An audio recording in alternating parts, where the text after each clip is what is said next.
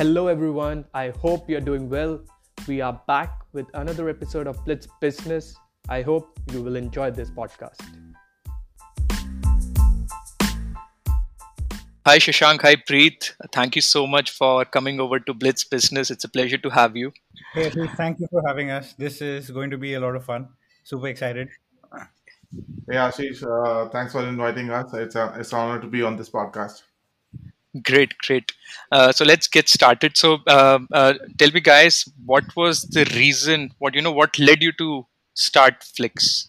What was that moment ultimately? You both have been into corporate worlds, and what led you to this transition? Yeah, the Flix started with our own personal problem. Like when you used to work at office and come back at home, have a dinner plate in my hand, and I was one of the cord cutters where we cut off the traditional TV and had subscribed to Netflix, Amazon, Hulu, and other streaming options like HBO, and even the Indian channels we were watching was on streaming. So I will end up watching the trailers, jump from Netflix to Amazon to stuff, and 30-40 minutes will just go by, and I would still have no answer. What should I watch? And of course, where to watch later on that. So we used to send messages to our friends and family asking like, hey, do you know what I should watch? What you have been watching lately? And the answer used to come in like 30 minutes, sometimes next day or something like that. And that's why we thought like, well, there should be a platform where I need to know all my friends' favorite shows and movies so that I can decide based on that, because I know my friends' personal taste and they know my personal taste.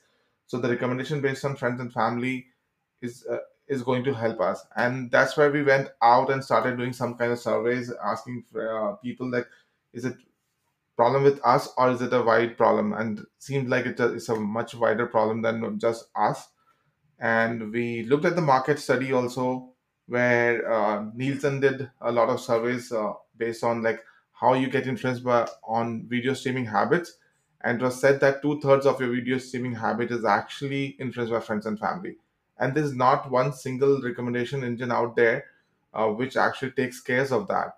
I mean, they will tell you what's trending, what in general people are watching, but nobody caters to your own personal taste along with how you get influenced by your friends and family. So that's that was the basic idea behind why we launched Flix. So, exactly as Shashank said. So, that was the whole premise. And I think when we had beta testers testing this out, I think somewhere in early 2020. And as the pandemic hit, they actually forced us to say to release the product out and say that, because that was the time where people were spending so much time on streaming. If you remember early 2020, February, March, that was the time where people actually were struggling to figure out what to watch also, because they were spending so much time watching Netflix, watching Hotstar and all these different streaming services. Once we launched, just a couple of quick things, Ashish. So we have two parts. So first, the whole idea was figuring out what to watch. That was the whole problem that we wanted to solve. The second part was we also wanted to make sure that once you figure out what you want to watch, you watch it. It's a very emotional experience, right? You want to share it with your friends and family. You want to share it with. You just want to talk about things, right? That's when we had Backstage as part of that. So you figure out what to watch, you watch it, and instead of going to different communities like Reddit or even Facebook communities, we wanted all of those conversations to happen on Flix. So you want to discuss fan theories, you want to discuss why Game of Thrones ended so badly, or you're missing another season of Breaking Bad. You should be able to have these conversations, not with just friends, with strangers too. So that's the whole idea of how we came about Backstage also, as a main point within Flix. Oh, that's always good to know when developers are saying we should release early. I wish I had the same team. So Preet and Shashank, if I can from my understanding, so there are two aspects to your product. The one is the recommendation engine, and the second is the Backstage, which is the communication medium where members can share their experience, whatever they have seen, and they can communicate. Is my understanding correct? Yeah, that's close to correct. I would say it was the idea behind was the fans can talk among each other, members can talk among each other, but also the celebrities, the content creators should be able to talk to their fans actually. So that those are the two ideas among fans can talk among each other about based around the content or based around the news or based on something happening. So everything is kind of content, but we also wanted the content creators to be part of this whole experience actually, and this. And ultimately, Backstage is going to become very much content creator centric, and all the features we are developing is based on the content creators are the new people like yourself, who's generating podcasts. Those are our target audiences that you can use Backstage for creating the conversations like this, and also record those conversations and manage your audiences also right on the Backstage. So when we launched Backstage, earlier this year, at that time when we were testing, as you can see that you might have noticed that the entertainment domain is in our DNA. We have been working on entertainment movie shows since the time of Flix. So, but since our beta testers actually kind of also asked us that, hey, why can't I talk about politics? Why can't I talk about random things? Because that's also a conversation. What if I just don't want to talk about movies and shows? I can still do that today in Backstage but we thought it would totally make sense to give them a space where they can talk about politics, they can talk about sports, they can talk about anything they want. So that's where we had Backstage as this whole component where people can actually talk about whatever they want. And we gave them a space to discover, so that if Ashish is interested in, say, Indian politics or cryptocurrencies for that matter, so his feed should just show him good content discovery. So the whole idea of Flix is content discovery, whether it's content created through movies and shows, whether it is something you're looking for something amazing to watch, or you're looking for some interesting conversations. So the whole concept of friends recommendation or good content discovery, we are taking over onto Backstage also. I can see the line getting little diminished from. So how do you distinguish yourself from Clubhouse, right? I mean, you're providing spaces through Backstage. Am I on the right track, or is it a totally wrong comparison? I mean, it's a good comparison. I would say that Clubhouse has definitely influenced us while we were discussing about the podcasting option. Because the fan, as Preet said, we were looking at doing something last year when while we were doing the Filmfare stuff, we were working on the technology where the audience can talk to each other, and wanted to record those reactions. Because if you look at on YouTube or somewhere, a lot of people actually do record their reactions after watching a movie or shows, and those are the things we wanted to bring inside the Flix. And we started thinking about how we can do it. And we thought that audio medium would be one of the best ones to do. And yes, Clubhouse came in between, and they took over the audio social kind of stuff, the drop-in audio conversations. But we are very different than them on the technology-wise. Yes, we are similar. But on the thought process, we are a lot different than what Clubhouse is doing. Our thought process, we want those conversations not to be lost, actually. We want you to record those conversations because you have worked hard on certain things. So we provide that technology where you can record it and it becomes available as a podcast. We also enable chat inside the conversation that, when you are in a conversation, not everyone can speak, but everyone can actually type and send their emotions or talk about it or say something about it. And that's why we have chat enabled on it. And all those things are configurable where the moderator can actually enable, disable chats and kind of stuff there. And then just to give you a little more that we are not just married to the audio conversations there. There's a lot of content there. If you look at Backstage is built inside Flix also, and Backstage itself has Flix built inside it.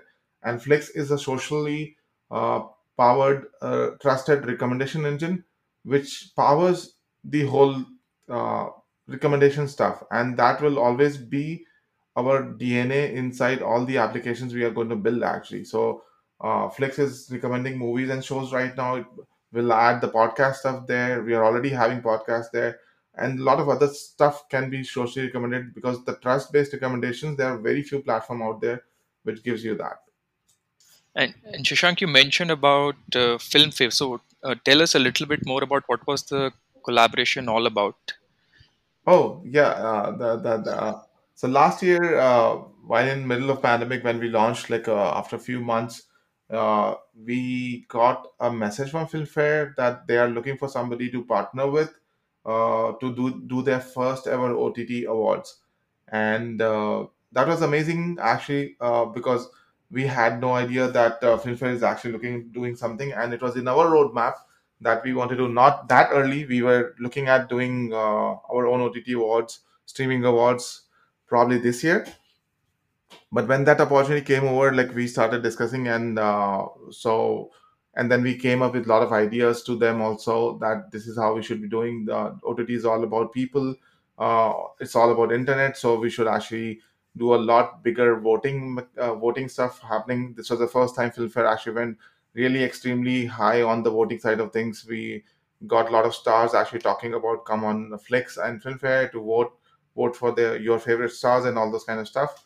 So it was very good experience actually. That like the key thing was I was really inspired when the real award show happened. Manoj Bajpayee was on the stage and I gave away him the award, and his speech was like really moving. And he said like he waited 20 years for this thing, when for the first time in his career, he wouldn't have mind losing this award to anybody who is sitting right in the audience right now. And he never said that before. And that's the power of OTT. You can see the kind of people who are sitting in the audience were Amit Sadh, they were Jaydeep, there were Ishwak Singh, and there were so many great actors there that Manoj Bajpayee was saying that anybody would have won here, and I would have not even felt bad about it. And Ashish, just an important thing to note also, if you look at Filmfare's typical history, if in their 65 years of existence, all the partners that Filmfare had, we were the first ones who actually did the voting with them. So this was the first time ever that a partner had actually taken over the voting also at this point of time. So we were really excited in that sense. That wow. Exactly. So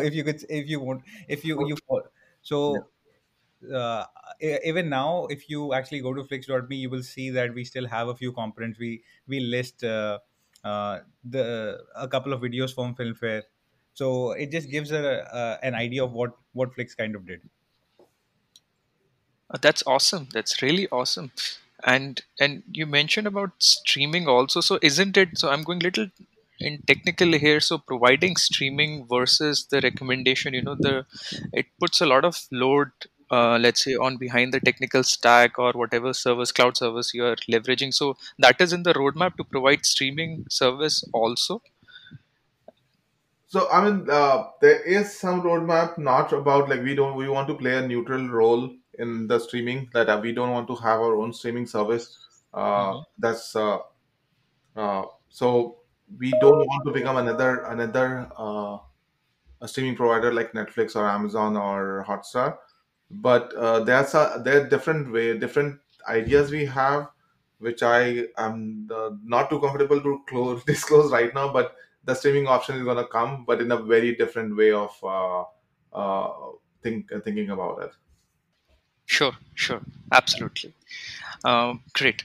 So moving on, I wanted to touch upon a little bit when you started with this idea, right? When the idea was only on the paper or PPT, whatever medium it was, what was the most difficult aspect in terms of an execution to bringing this entire piece alive? I think I can give my perspective, then I will definitely want Preet to give his perspective also. My perspective, I think for me, the most challenging part is not about the idea or building the app. Those are the things where I mean, I can include Preet in this also. Like me and Preet have done multiple times, and we know how to build certain technologies. We are empowered enough to do that.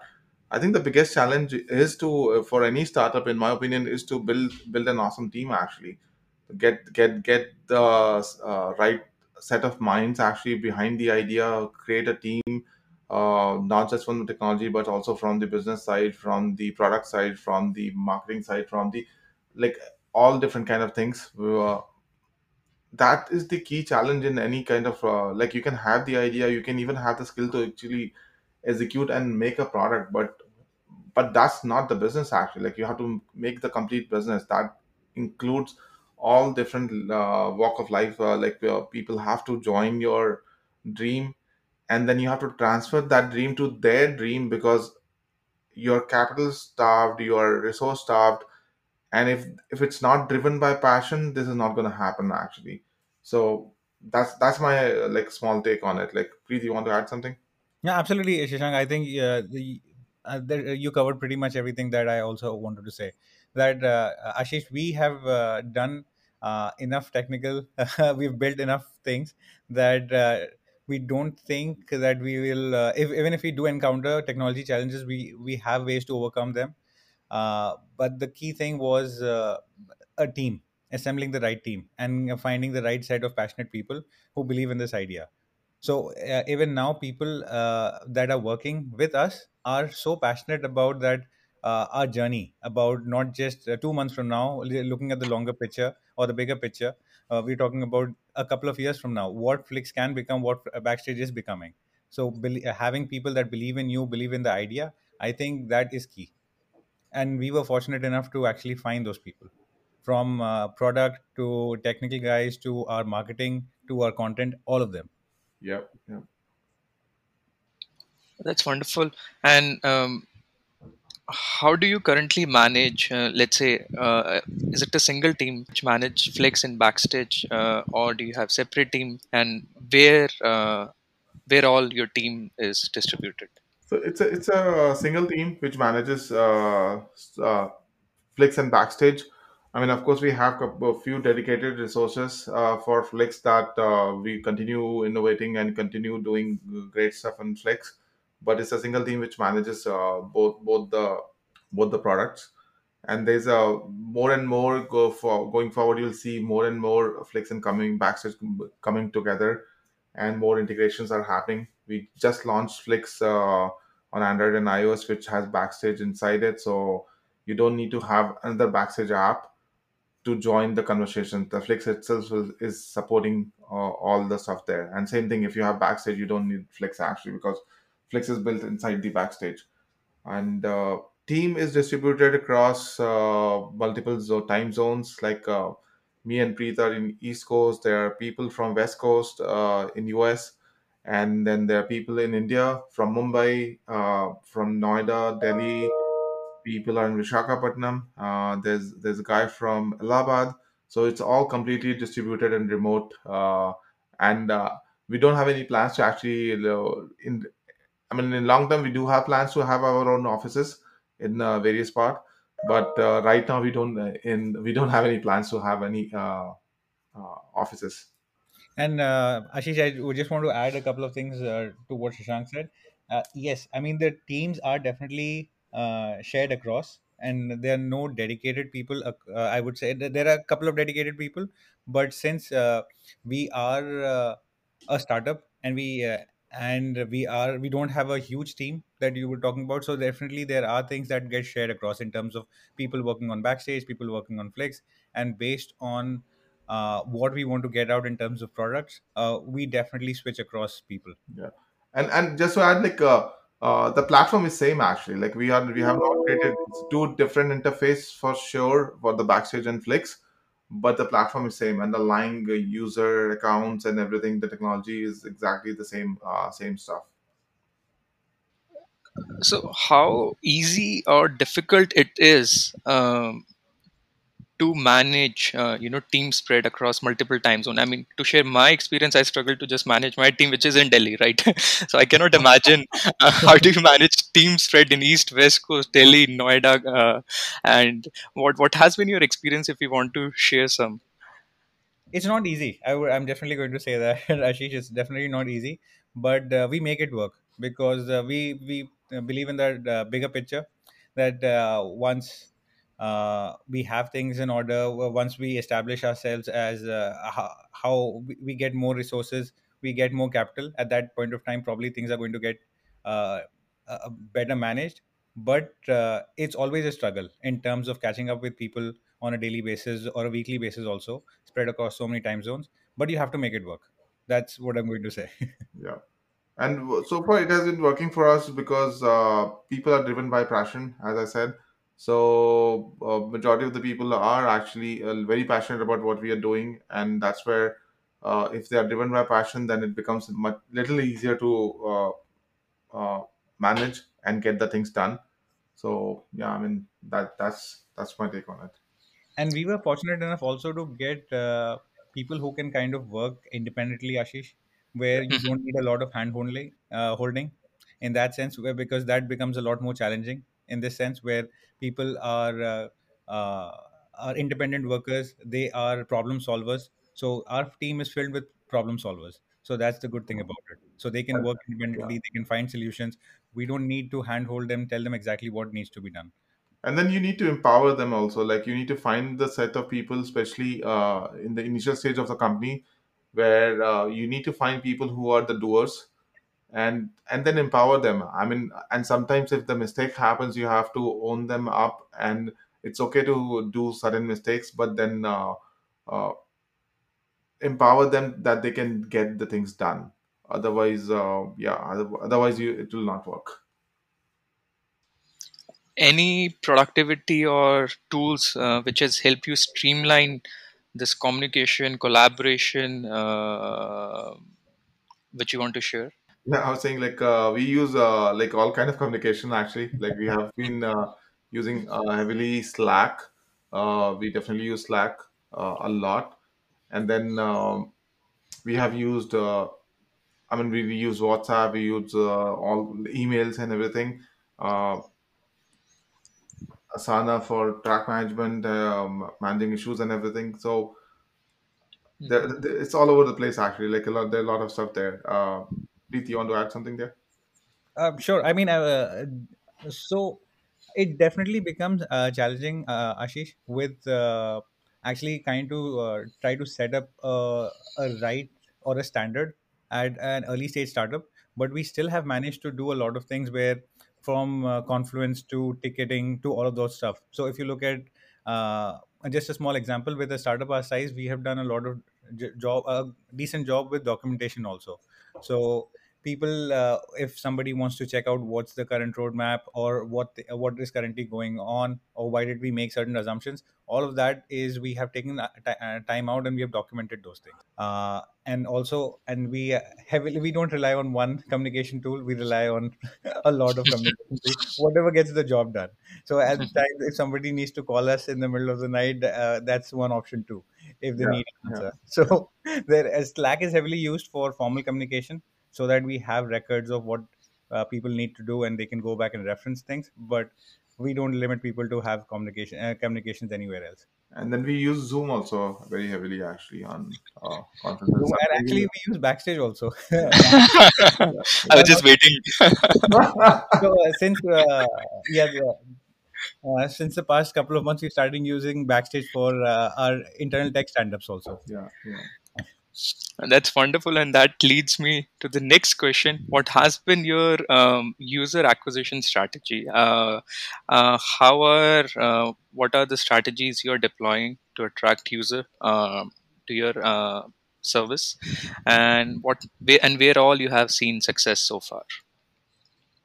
The multiple strategies there. What we have so far, we have more focused on building the product from last year. And especially when we launched the Backstage in April, end of April. So it has been almost a month and a half or something when we have launched Backstage. So we are more focused right now on the product, building the product. And we are we are making sure that the early adopters of our product are happy enough that they will get their friends and family in this app. And if they are not getting their friends and family, that means we are failing. And that's where we are focusing on that, like how we can actually get friends and family. So people right now, whatever audience we are growing is based on that. Like we are glad enough to say that like people are having really great experience on Backstage and on Flix. And whatever growth we are seeing is when people attend those sessions and they become happy and they tell their friends and family that, okay, you should attend the next session in Backstage, or there's a recorded conversation about this. You should go and listen to it. And if you look at the kind of people we have attracted on Backstage, it's pretty awesome actually. For a company which is a month old, for a product which is a month old, we are able to get really big names on the industry like Samar Khan from Juggernaut Productions. We got Ravina Tandon. We got a lot of entrepreneurs. I'm forgetting the big names there, like, but there were quite a few. Sanjay Manjrekar. I mean, from Sanjay Manjrekar was one of the first people to come on. Yeah, Sanjay Manjrekar. We just got Farooq Engineer from cricket. So we are focusing on a lot of other avenues also. There's a Filmfare winner, Raghav, who won the Best Playback Singer Award. Raghav, right? Preet. And he was there. He enjoyed his conversation a lot. So those are the growth avenues where we are seeing they are having great experience. They are posting on their social or their Instagram stories that they were live on Backstage. So people are getting to know about Backstage based on those things right now. But there are a lot of good features which we are working on, which is going to focus more and more on community building, and we want to focus on getting one community at a time. So if we are focused on student organizations and stuff where we'll go talk to one student organization, get them on board on Backstage and tell them like why they should be using Backstage, where they can have formal, informal conversations. They can have public rooms or private rooms. Of course, we support recording in both the things. And the best part about it is like we are working on the monetization tool where you can monetize your content. Like some of the content could be behind the paywall. We are enabling tipping, subscription is in the works, then pay-per-view kind of stuff is going to be built inside the app. So, and based on all the content creators' terms, not like other platform where they tell you this is what it is and you get some kind of a rev share out of it. We will let you decide how you want to monetize your content. And I mean, that's... And Ashish, what we are also seeing is the way people are using it they are having music rooms where people get together, and there are unplugged singers who just start a room and have like I think a few weeks ago we had a week where we had a bunch of live musicians who came to Backstage and started just playing music. So we want to encourage those kind of sessions. We want to have people come and use Backstage for a lot of things. So that's why we are trying to cater to a lot of different interests, I would say, so that it varies from cryptocurrency, it varies to just normal conversations. And we have a pretty amazing COVID support circle that just helps people how to navigate through COVID grief. I think that is one of the things that we saw a lot. It is helping a lot of people in terms of how to deal with post-traumatic stress because of death in families, because of death in of loved ones. I think that's something that I think is something that we think is helping people. And we have seen people come and share their stories and find support just by talking to one another, because in these times when people are locked in their houses, they don't have anyone to talk to. I think that's where we want to try to use Backstage as a platform to provide support also, not just to have a fun conversation. It should be varied across emotions. One thing I can definitely notice is you guys are definitely heavy into Bollywood. So I wanted to ask you how you were able to pull such big names onto your platform. I mean, that's the secret sauce. I think I will tell you, like, with Flix, what happened was Like they were able to relate to the problem we were solving. When we partnered with Filmfare, that's when people started asking. The Filmfare guys was actually telling us, like, most of the Bollywood started asking, like, what is Flix? And when they tell, like, Flix is a social network about movies and shows where friends and families are recommending shows to each other, they all got excited. This is a very novel idea. This is a very great idea. And this is what we need, actually, because they were also struggling to find what they should watch. They should be watching, actually, and they were able to relate to it. And I think that's where definitely Filmfare helped us to actually get our name out there to most of the Bollywood people who are, like, everyone watches Filmfare, so they knew what Flix is. And when we launched Backstage and we were trying to get them on board on certain conversations, I think they're open to that idea, and they like the idea of that they can have a live interaction with a large audience. And they are all opening up to the various kind of podcasts, and Backstage brings an opportunity for them to look at the product, what it is, and in future hopefully they will have their own sessions and they can interact directly with the fans. It's a long road, but that's our goal. That's what our goal is. And Ashish, if you look at our current user base in Flix, there are a lot of celebrities, I mean movie stars, TV directors, producers that have they have seen value in Flix, and Honor is one of them who actually constantly uses Flix. If you look at his feed ever, he's been constantly recommending amazing content to watch. Like, yeah. He's been creating stories. If you follow, and I actually ended up watching a lot of stuff just because of his recommendations. And that is what we want. I mean, people are actually seeing value of how powerful a friend's or a trusted recommendation becomes, and that is what is exciting. Yeah, definitely. I think I can completely agree upon that point, because ultimately, to grow such platforms, if the service, the product can speak for itself, and I mean that's the best thing ever. And the network effect then comes into play, and that's when the real fun starts, right? So coming back to a couple of things. So first is, what is your current status on funding? Have you guys raised any funding, or you have put in your own money? So we started with our own money, and then we raised some from friends and family so far. So it's like we are in pre-seed state where we raise some money from friends and family. And now we are looking at actually next, I would say next few months, next 3 to 6 months, we are looking at doing our seed round or slash series A, whatever people want to call it. But then we are definitely looking for that in next coming months. And is it a capital intensive business? It is actually, like, it's a capital intensive business because the technology costs you are decent, and then. Getting the work, see, with all this, the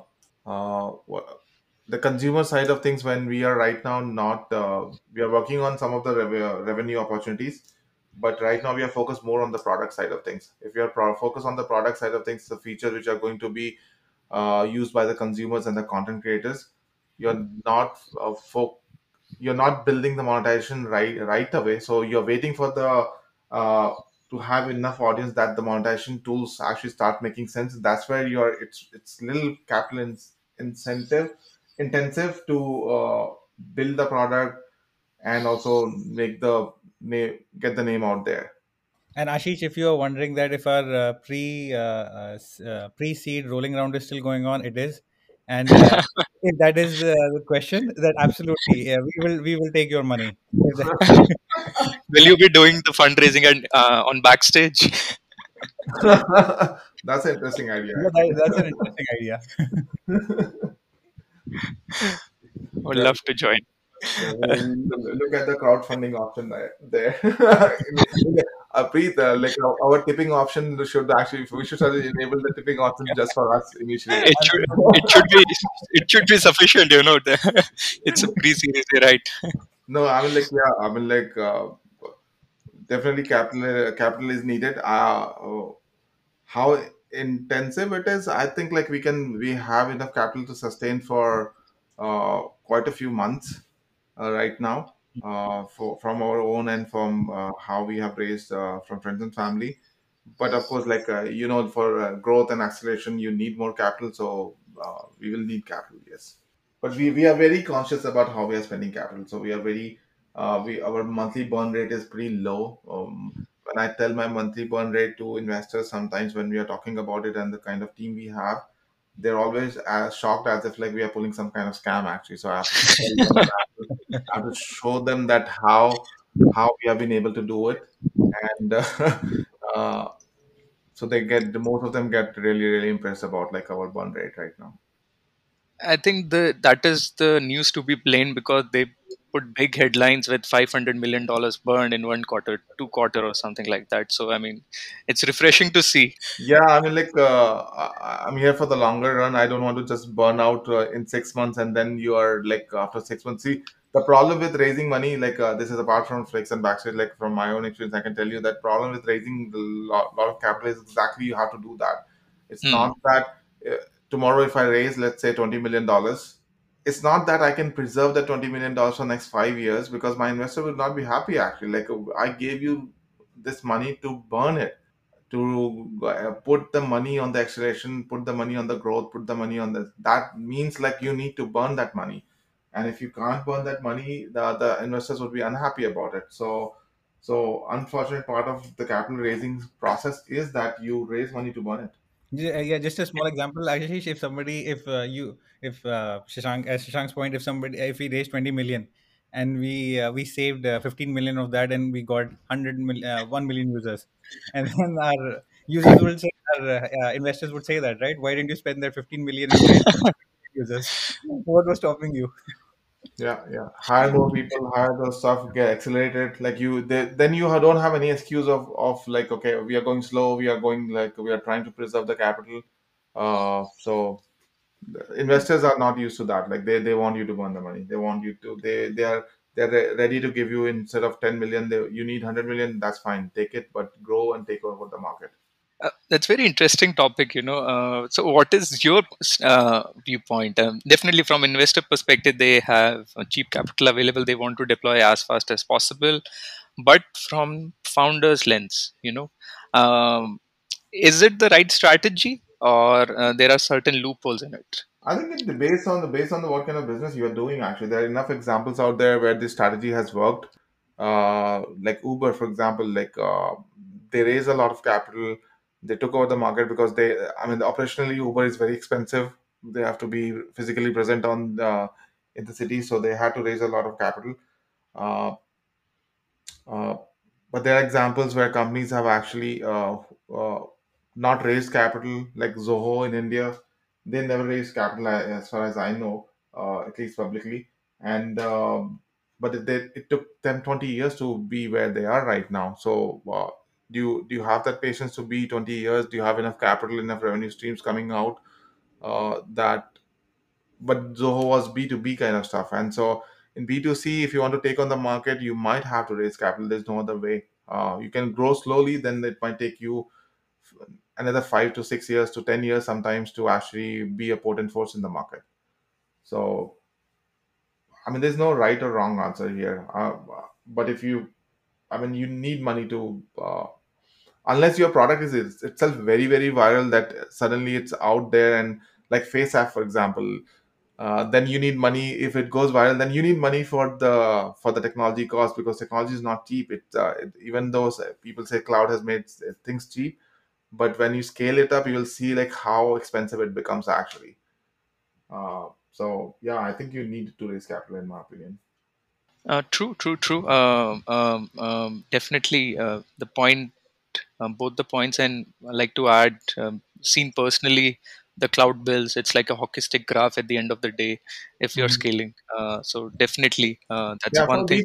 For B2C, you need that hockey stick actually. Yeah. Like otherwise, in B2B, you can work on one, and B2B is mostly monetization based product. You are building business to business, and one business coming in. And then you go to the next business, but the first business which comes in starts paying you something actually. Even if you are giving it out for a discount, there's some revenue stream coming in. And like, for example, Facebook or WhatsApp, WhatsApp doesn't even make money right even now. Facebook started working on the monetization stuff after 7 to 8 years of their existence. Uh, Similarly, on all the social network actually, like be it LinkedIn, be it Twitter, be it any of them, like nobody monetizes at the first day. So how are you going to expand and actually take over the market? I mean, you will have to raise capital. And also, it totally depends on the nature of the business also, Ashish. Right now, I Mm. think what we're looking at, we're looking only tech companies from B2B or B2C perspective. But if you look at commodity-driven businesses or consumer businesses, where there's an actual physical piece that you sell to your consumers, that's also very capital intensive. So getting the word out, people even today, if you see, people spend a lot of money in just plain marketing, old school marketing that probably doesn't even work, but still that's something that people do. uh, Again, totally based on the nature of the business, but can work or cannot work in either way. I mean, even like most of the examples I've seen is like it, even if it works at a smaller scale, you show that growth, you show that promise that okay, you went, and then they still end up raising capital because there are enough investors out there who will say, okay, now I see the signs of life in this business, and why don't you take some capital and accelerate the things you can do in 5 years?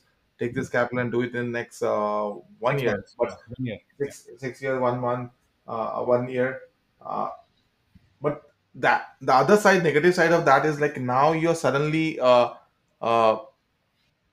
going in a hyper growth, and it's not easy to go in a hyper growth for a startup actually. That's challenging, and that not everyone actually succeeds in that because that's almost like when you're flying high in a jet plane uh, and you're also fixing the stuff right when you're flying. So you're Mm. hiring people, you're optionalizing things, you're like not startup is a very most of the startups are very very scrappy in things when they're doing stuff because they are in a rush to do stuff. And when you have big money like this, then you have to operationalize everything. You have to come up with standards like how to establish the whole team and the Mm. dynamics around it. So Mm. it becomes more and more challenging after that. So yeah. You talk to Ashish, we talk to multiple founders, right? And you talk to VCs also. That'll be Yes. They will just tell you a rule of thumb. If there is money in the market, you should raise it. If there are people, But I'm thinking like, nobody tells you the other side of the things. Like you raise it, and then the real challenges begin after that. Like if exactly. I if So I raise if I raise $10 million, I'm just being honest about this. Like if I raise $10 million today, and I have a and my uh, I have to spend that $10 million in 1 year, and that's when the clock start ticking on you actually. That you have to spend that $10 million in a year or $20 million in a year, whatever you have raised. And then if you are not able to achieve certain targets and you have expanded the team, then how are you going to it's kind of a dead trap also, that uh, yes, how do you sustain that big business, because now you're completely dependent on large Ex- amount of capitals actually. external money. Yes. yeah So I yeah will, I will, will quote some of the VC without naming him. So he said it regarding the same thing. It's like Lakshmi ko kaun mana karta hai? To translate to the viewers, who says no to goddess of money when money is on the table, right? yeah And I mean, it's actually very true, right? Because ultimately you're running on a treadmill, and if you are used to the burn rate of $10 million a month, whatever few $1 million a month, you will require a lot of capital to sustain ultimately, yeah because they the way the capital market is structured or the VC funds are structured, they need to provide returns within the stipulated timeline, 5 year, 10 years, max to Exactly, max. exactly. And then if the original investor is not too happy with you and they are not participating in the second round, then you're done actually. Like you should you will have to shut your company down, because if I am an investor in a company and I decided to not participate in your second round, uh, then more it's a red flag for most of the investors, that Yes.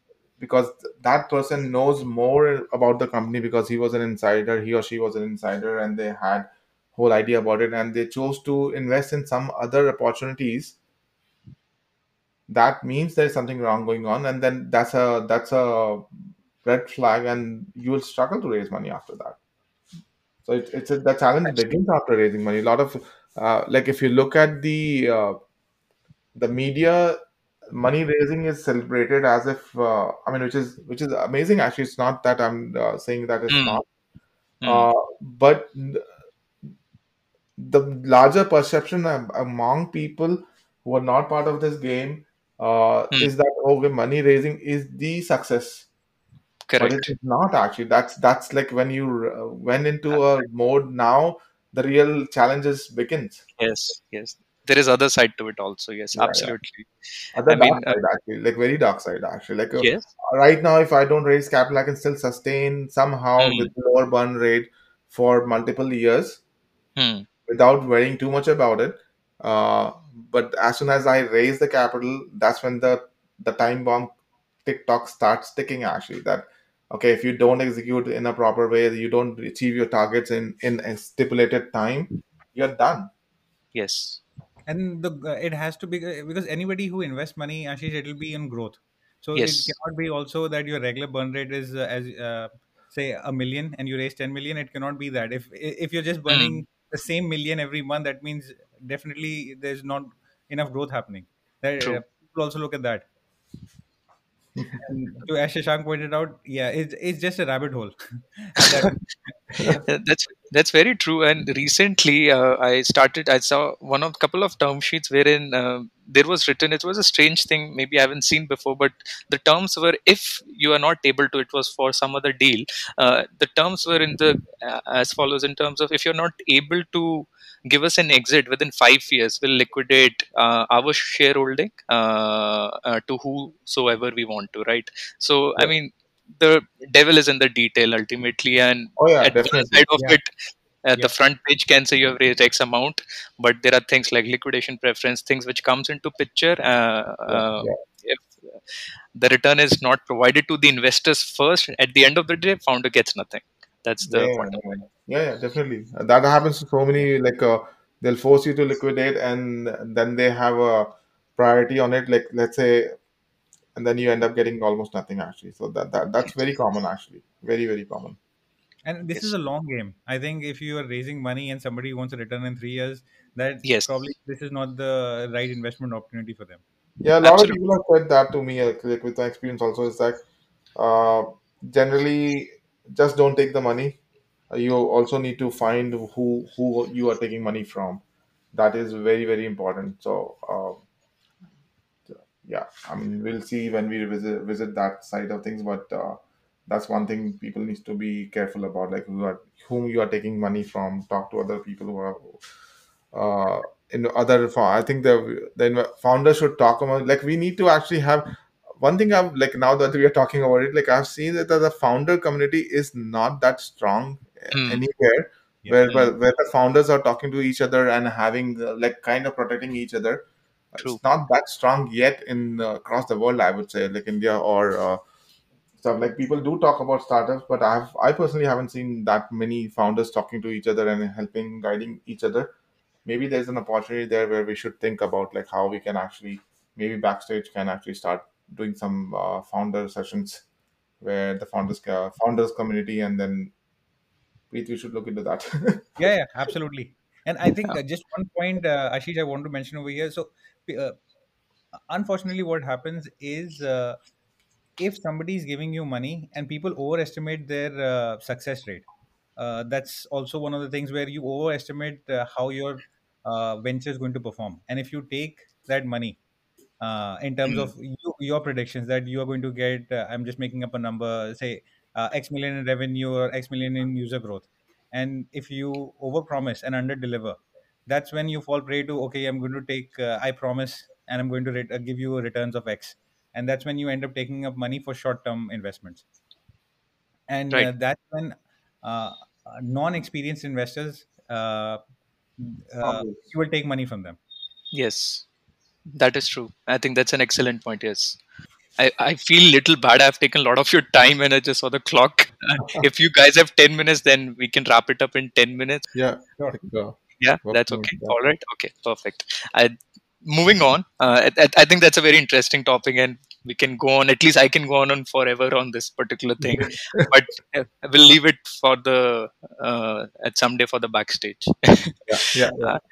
So coming to, so this is an interesting space, particularly. So I've been following in terms of monetization, audio space particularly.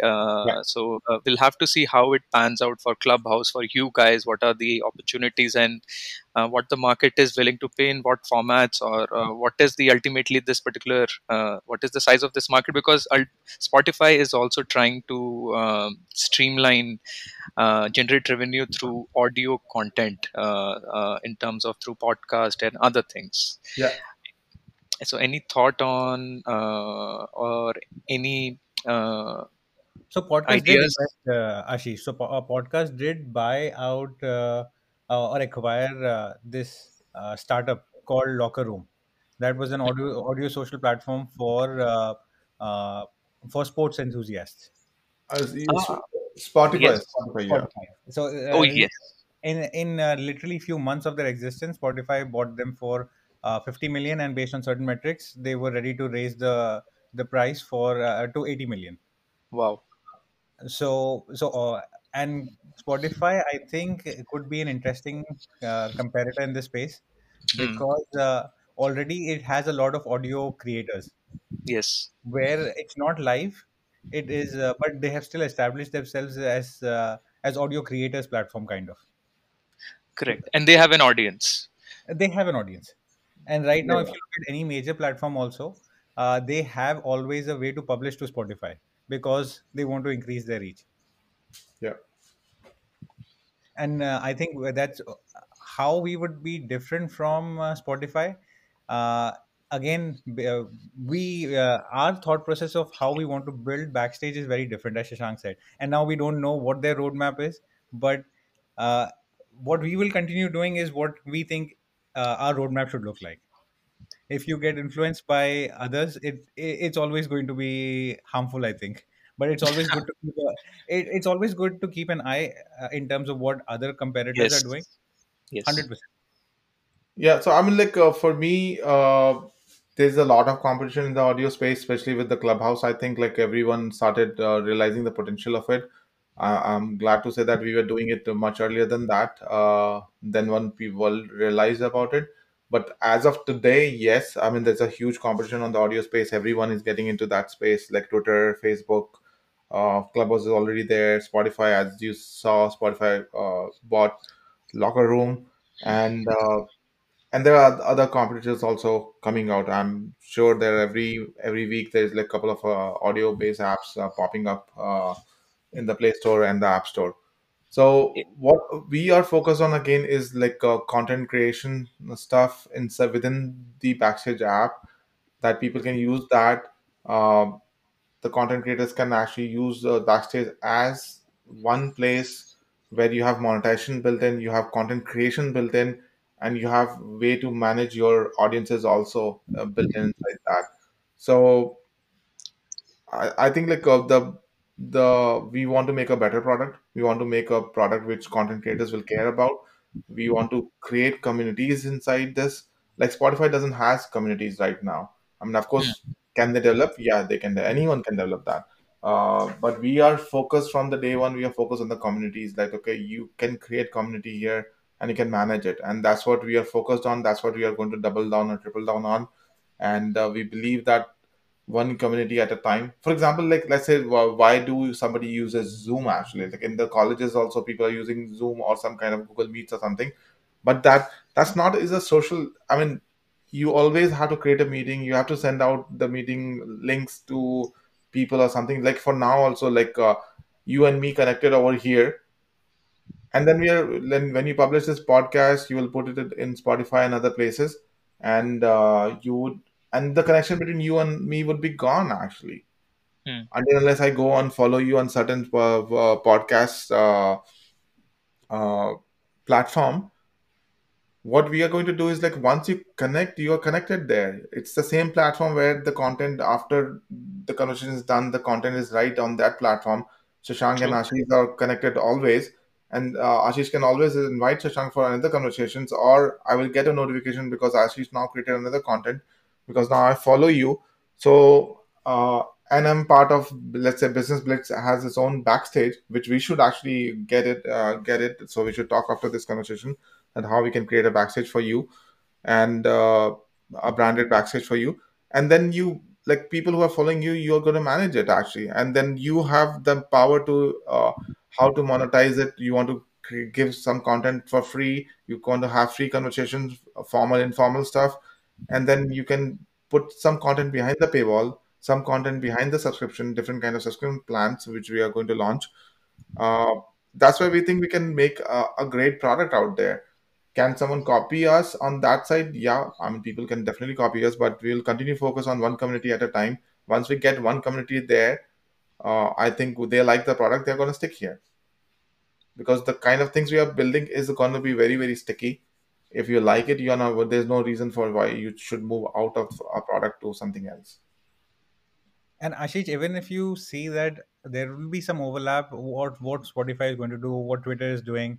But what I think, personally, what I think is the Flix and Backstage, that is where we are going to win. Because there is no single platform that actually does amazing content discovery. So you can go to Spotify, you can go to Twitter also, right? Your followers are going to get this notification, or if you're a content creator, you'll probably already, I'm subscribed to you on Spotify.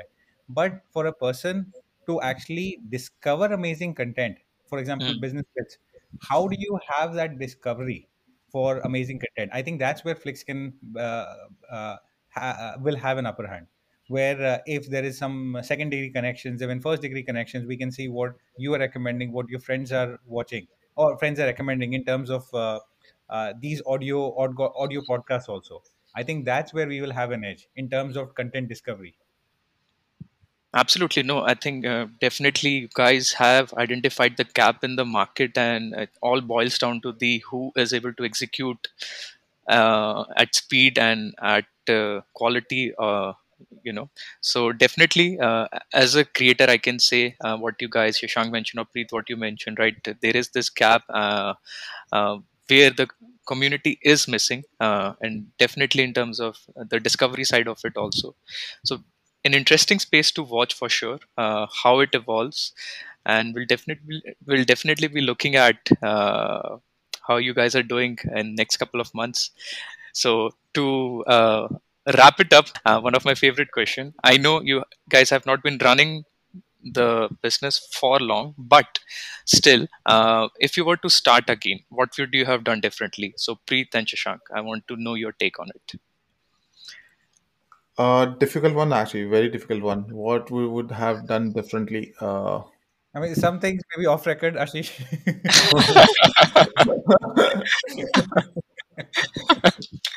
I'm just thinking, like, what? Maybe start sooner. Yeah, I think, look, that could be like, but I can't even think of something like, because even start sooner, could we have done it? I think we could have started sooner with a much, like when we launched Flix, there were quite a few features we developed. Like we developed stories, we developed like simple recommendation stuff. We developed quite a few things there. A lot of data stuff we were ingesting. Maybe what Preet is saying is we could have done that, like start earlier in the market, get a very slim product out in the market, which is a feature complete stuff, and go out in the market and start collecting more data about like what people really care about and what people really don't care about, and don't bloat your app. Like sometimes you do feature creep actually in a lot of stuff. That when you're looking at building something, you're like, okay, can we do this also? Can we do that also? And sometimes you get excited about it and you do it, and you end up realizing nobody gives I don't know crap about it actually. So. So that is something which I would suggest to anyone, that when you're doing it, like start slimmer and start seeing like what people really care about. So that gives you faster execution also. That's one take from the whole experience. So having a quicker feedback loop, if I can say so. Yeah. Quicker feedback loop. And Ashish, I think every founder falls prey to founder bias. Oh, yes. That's something that we are learning to avoid, I think. That's just so hard. Like, if you believe in it, you would end up doing it. Yes. But it is very important for that feedback loop and finding people to tell you from the get-go, what do they think about. Absolutely. Absolutely. I think excellent point, Preet and Shashank. Wonderful. Thank you so much, guys, for coming over. I really enjoyed our conversation. It was a pleasure talking to you. Thank you, Ashish. Had a lot of fun. Yeah. I'll see you backstage, actually. Let's get you on backstage.